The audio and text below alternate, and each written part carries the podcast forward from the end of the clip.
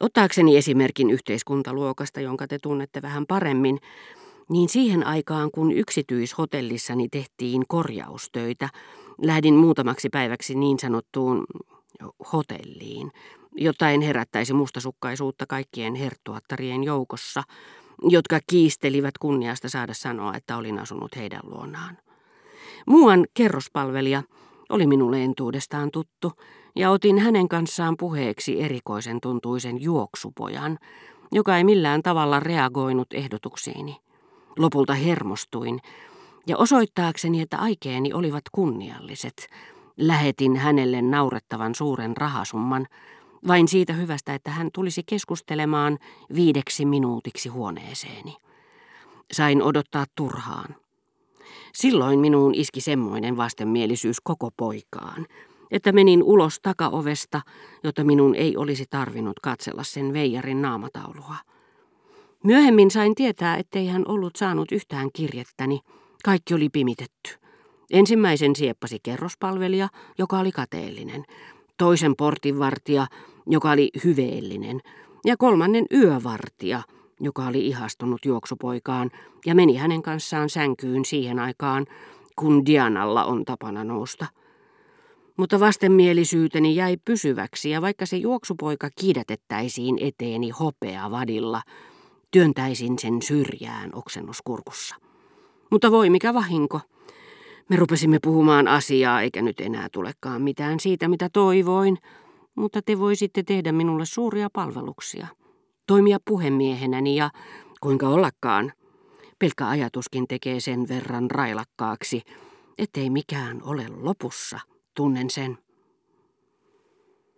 Tuskin tämä kohtaus oli alkanut, kun silmäni aukesivat, ja paronissa tapahtui muutos, yhtä välitön ja täydellinen, kuin jos häntä olisi kosketettu taikasauvalla.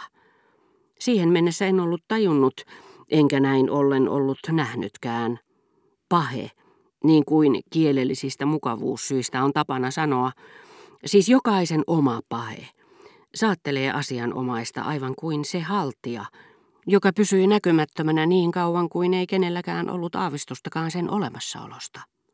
Hyvyys, kavaluus, nimi, kontaktit seurapiireissä pysyvät salassa.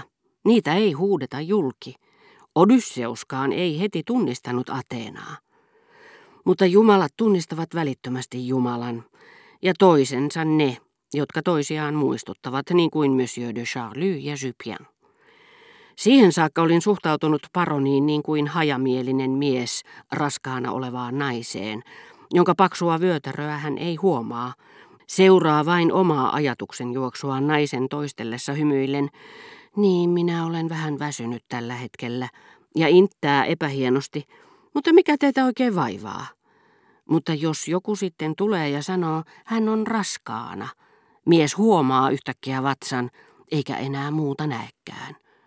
Järki silmät avaa. Haihtuneesta harhaluulosta saa yhden aistin lisää. Niiden, joita ei haluta etsiä vahvistusta tälle säännölle tuntemistaan Charlyn paroneista, joita eivät koskaan ole epäilleet, kunnes sitten eräänä päivänä muita muistuttavan henkilön sileälle pinnalle ilmestyvät siihen saakka näkymättömänä pysyneellä musteella piirretyt kirjaimet, muodostaakseen kreikkalaisten rakastaman sanan kannattaa vakuuttuakseen siitä, että vailla kaikkia niitä koristeita, joita se tietävämmille tarjoaa, maailma heidän ympärillään vaikuttaa ensin alastomalta.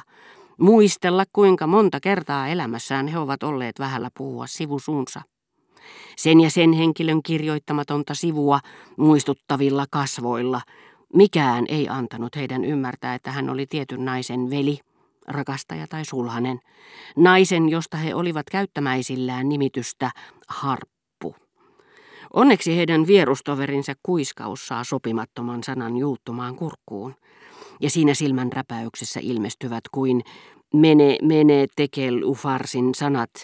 Hän on sen naisen sulhanen, veli tai rakastaja, ja siitä naisesta ei sovi käyttää nimitystä harppu.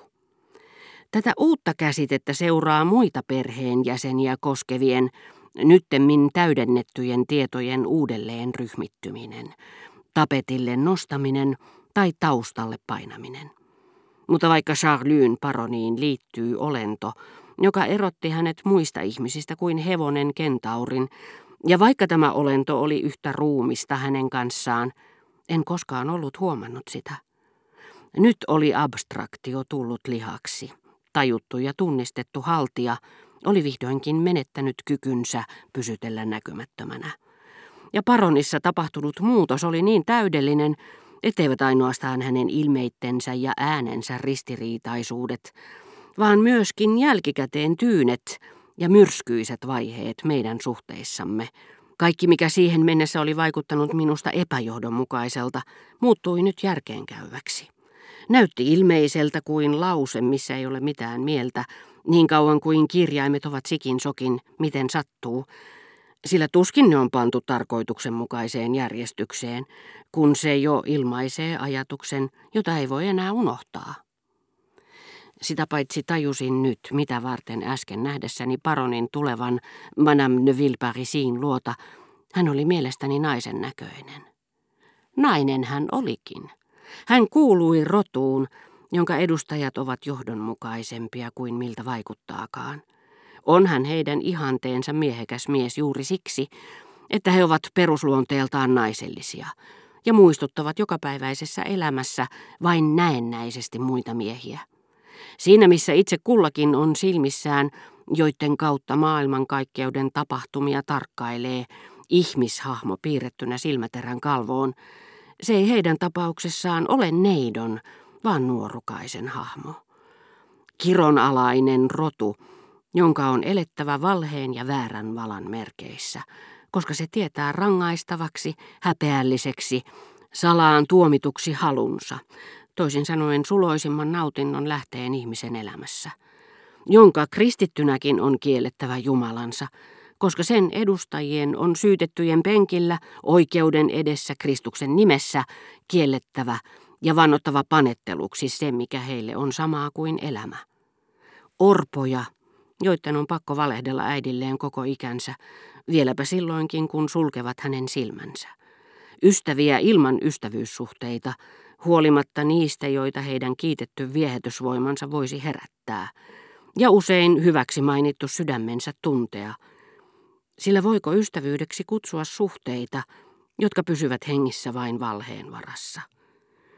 Mutta sanottaisiin inhoten irti heti, jos he joutuisivat kiusaukseen avautua vilpittömästi ja luottavaisesti, ellei sitten kysymyksessä ole puolueeton, jopa ymmärtäväinen ihminen, joka puolestaan arvioisi heitä väärin yleisen ajattelutavan puitteissa ja panisi tunnustetun paheen tilille kiintymyksen, jolla ei ole sen kanssa mitään tekemistä, niin kuin tietyt tuomarit antavat helpommin anteeksi homoseksuaaleille murhan ja juutalaisille petoksen syistä, jotka ovat suoraan johdettavissa perisynnistä ja rotuteorioista.